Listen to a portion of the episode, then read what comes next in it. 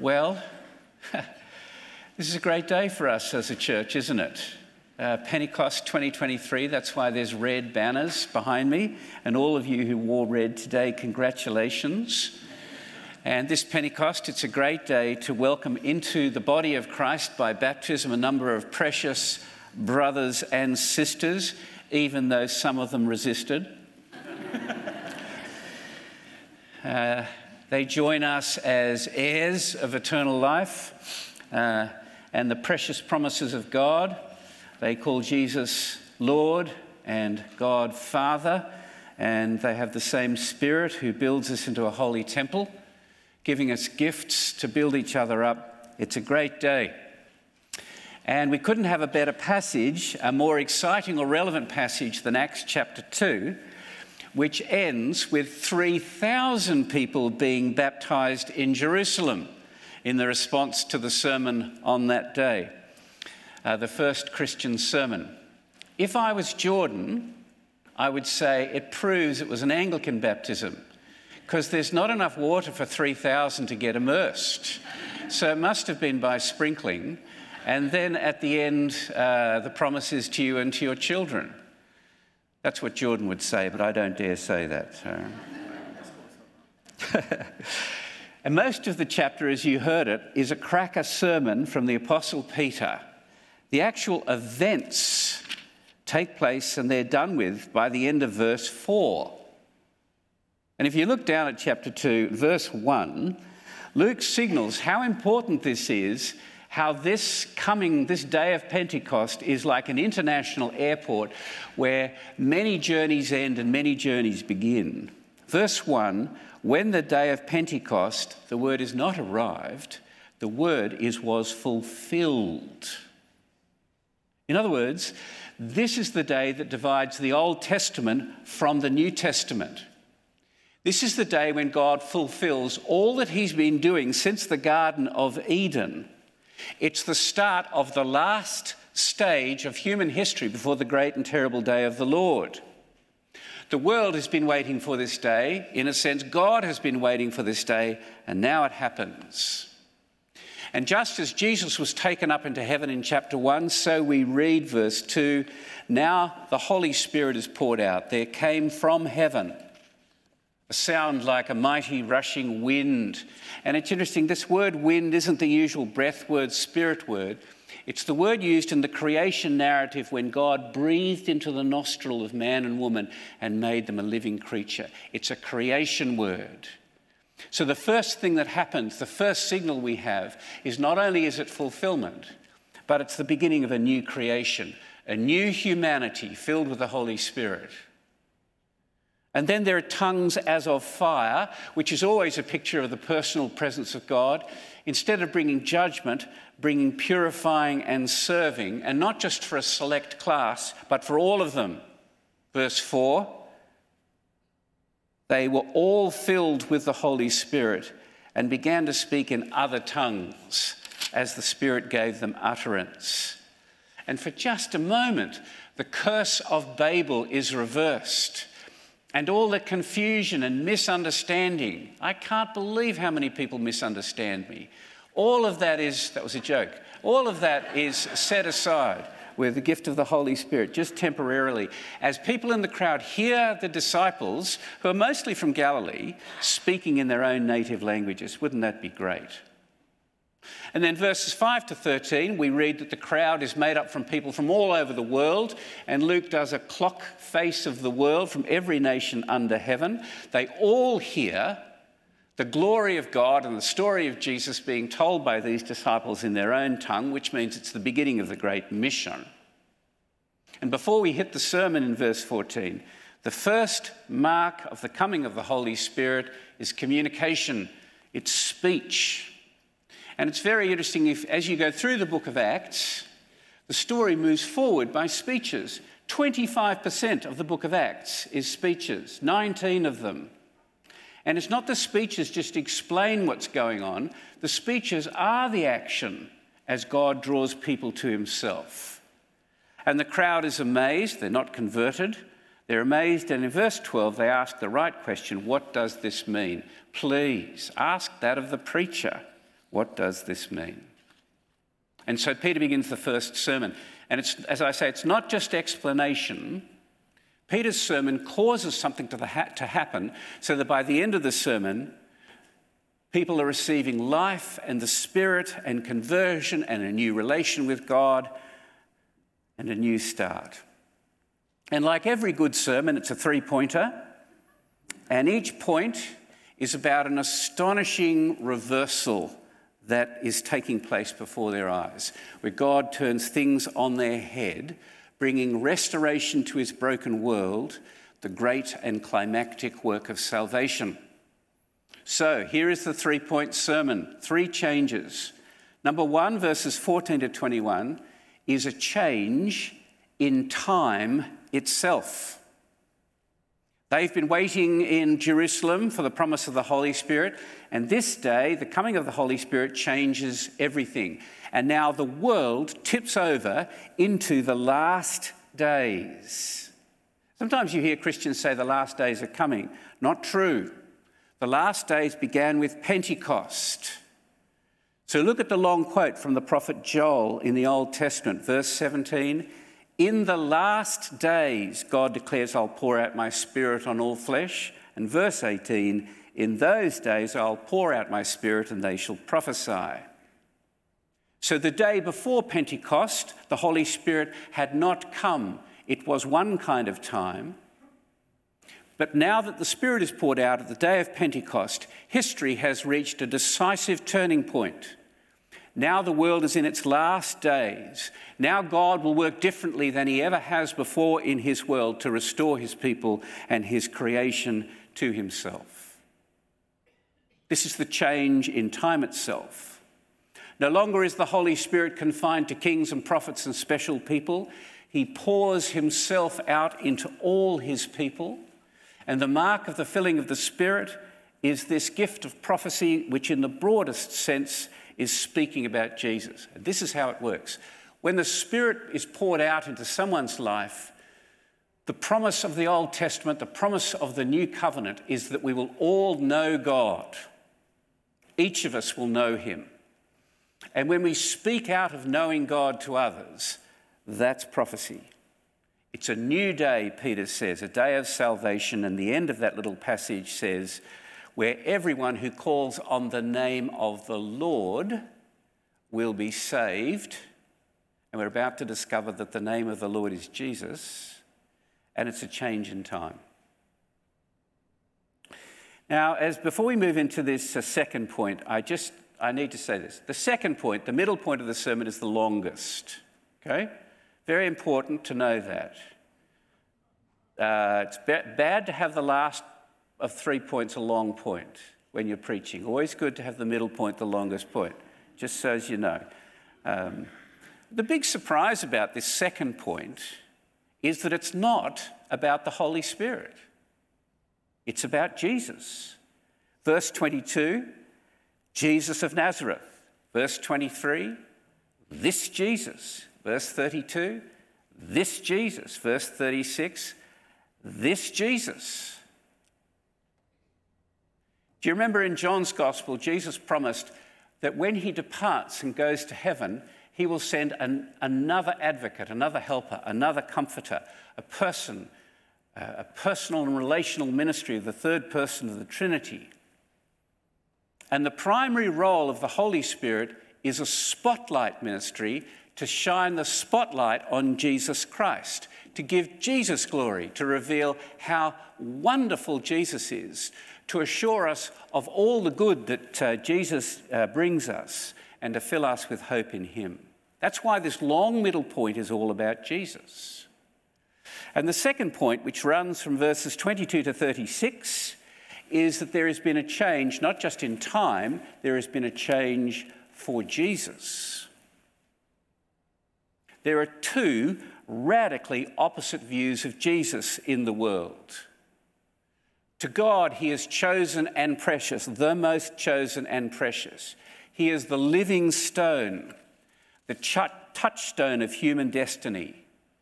But to many, many humans, He is not that important. Some think He is He existed, some treat him with respect, but he's certainly not the source of love and life. He's not the key to life. He's not the Lord of all.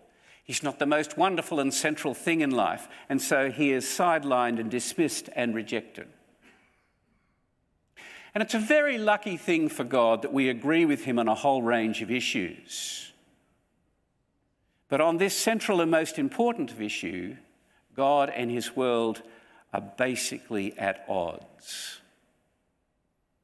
Because not only does God regard Jesus as precious, but he has given him the key role in his plans for the world.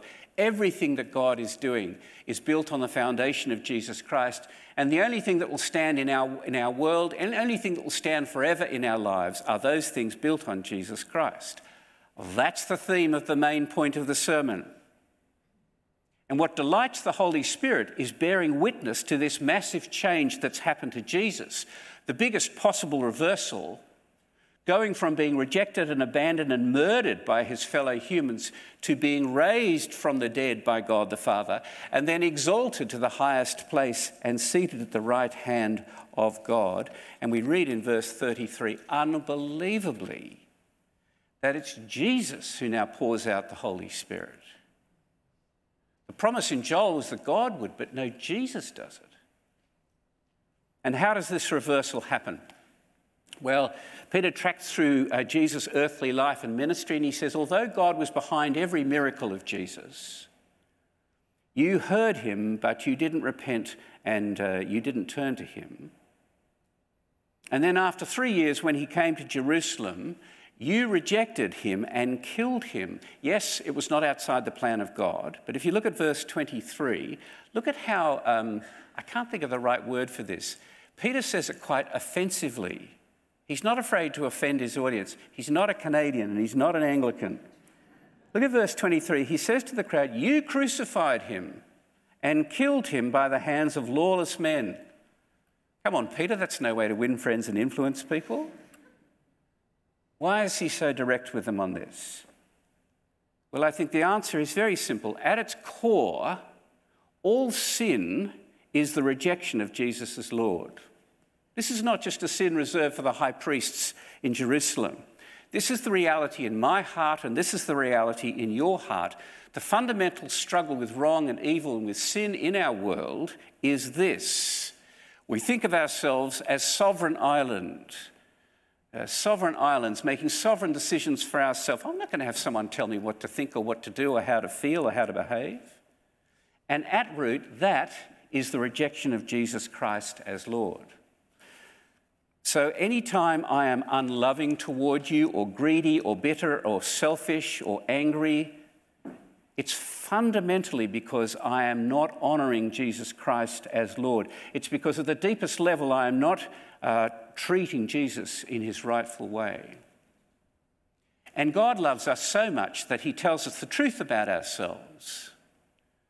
So Jesus dies despised and rejected and abandoned and brutally murdered, and that brings us to the reversal, which begins in verse 24. And the reversal happens in two steps, and the first is that God raised him from the dead. Here's the thing the point of the resurrection of Jesus in the New Testament is not a happy ending for Jesus' life. It's not so much that we'll have life after death. It's a massive overturning of the verdict that humanity has of Jesus Christ. It is a justification, if you will, where God Himself turns human, human judgment on Jesus on its head. You put Him down, I raise Him up. You killed Him, I bring Him back to life again. And the verses here say that when he was dead, death was pregnant. Death experienced the pains of birth because it was impossible for death to hold him. And it's astonishing to see how Peter goes back to the Old Testament and that long quote from Psalm 16 down there in verses 25 to 28 are taken from inside the thoughts of Jesus as he is dying and even after he has died. I mean, isn't that amazing? Look at verse 27 for a moment. Jesus is saying, You will not abandon my soul to the place of the dead, to Hades. You will net, not let your Holy One see corruption, even as he dies.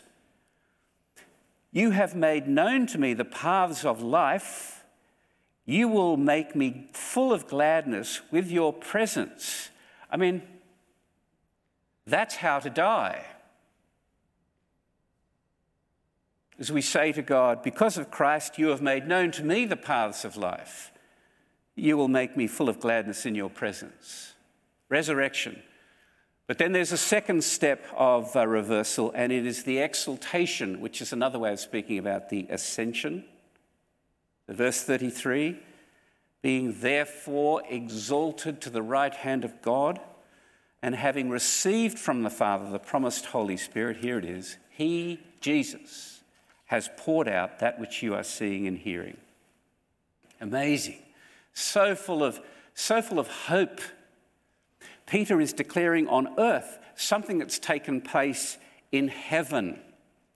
He's saying the reason the Holy Spirit's been poured out, the reason we have Pentecost Sunday, is that it demonstrates that Jesus Christ now sits at the highest point of authority in the universe. And the way Jesus Christ rules his universe is by filling people with his spirit. And the way, the way God the Father is going to put his enemies under his feet is by the forgiveness of sins and giving them new life by the same Spirit. It's amazing. And so he comes to the climax, verse 36 let all the house of Israel therefore know for certain that God has made him, appointed him, announced him both Lord and Christ, this Jesus whom you crucified. You, you treated him as worthless. But God has made him Messiah and Lord so that now is the day of salvation, and whoever, everyone who calls on the name of the Lord will be saved. And the Lord they call on is Jesus. That's the point of the passage. So salvation comes as God opens our eyes to seeing how brilliant Jesus is and how he is willing to save us. There could not be a bigger change in our world, brothers and sisters. Couldn't, couldn't happen. I mean, this explains every news story that we read or see coming down the pipe. It explains why the world is the way it is. It, it explains our sense of homelessness until we, uh, until we go to be with Him. It explains our desire to be loved and to love. It explains the growth of the church throughout history. It explains why those who come for baptism come with reverence and tears. And I say to those of you adults and those of you parents who've had your kids baptized, being baptized into the name of the Lord Jesus is a great and precious gift, but it does mean that you're a deserter. You're a traitor to the way the world has seen Jesus. And there are some people in the world will not approve of what you've done.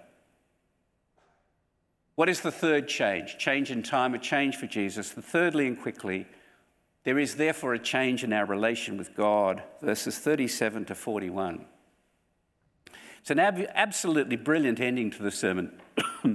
And no wonder they react the way they do. Verse 37, we read, They are cut to their hearts and they say, What shall we do?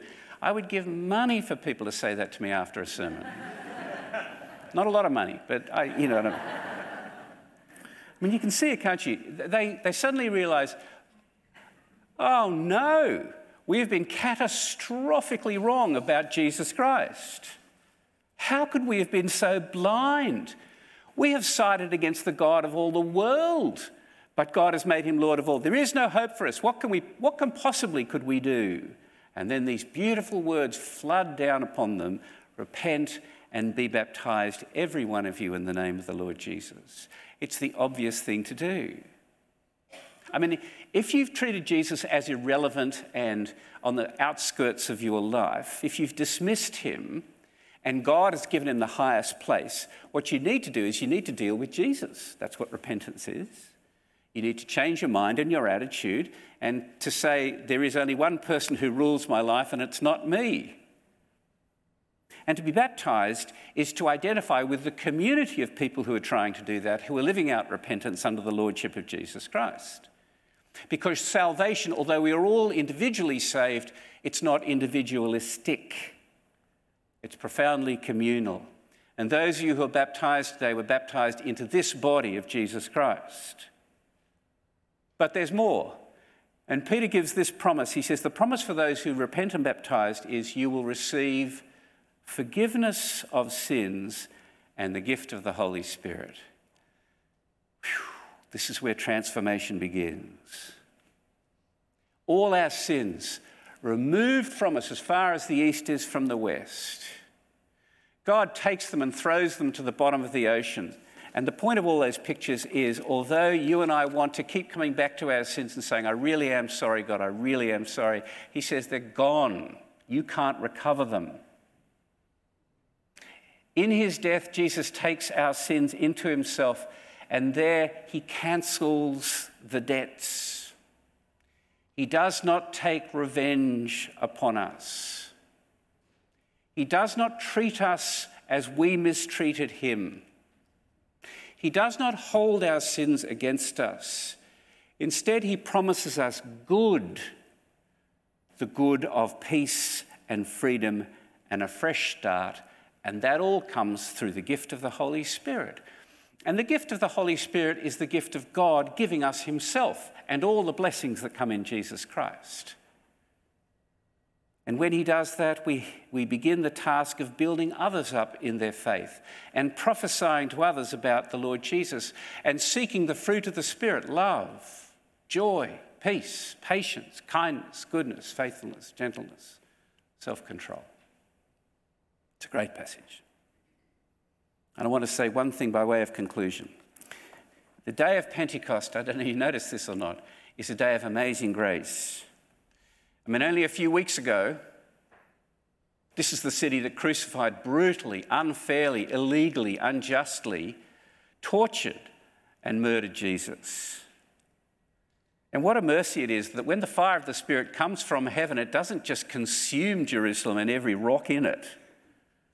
The Spirit comes with saving grace and love, offering pardon and peace and forgiveness and new hope and new life and a new relationship with God. And it is still today the day of salvation. And the way we continue the Christian life is the same way we begin it by repentance and forgiveness. And every day, through the repentance and forgiveness of sins, the Holy Spirit binds us to God and binds us to each other in love. Amen.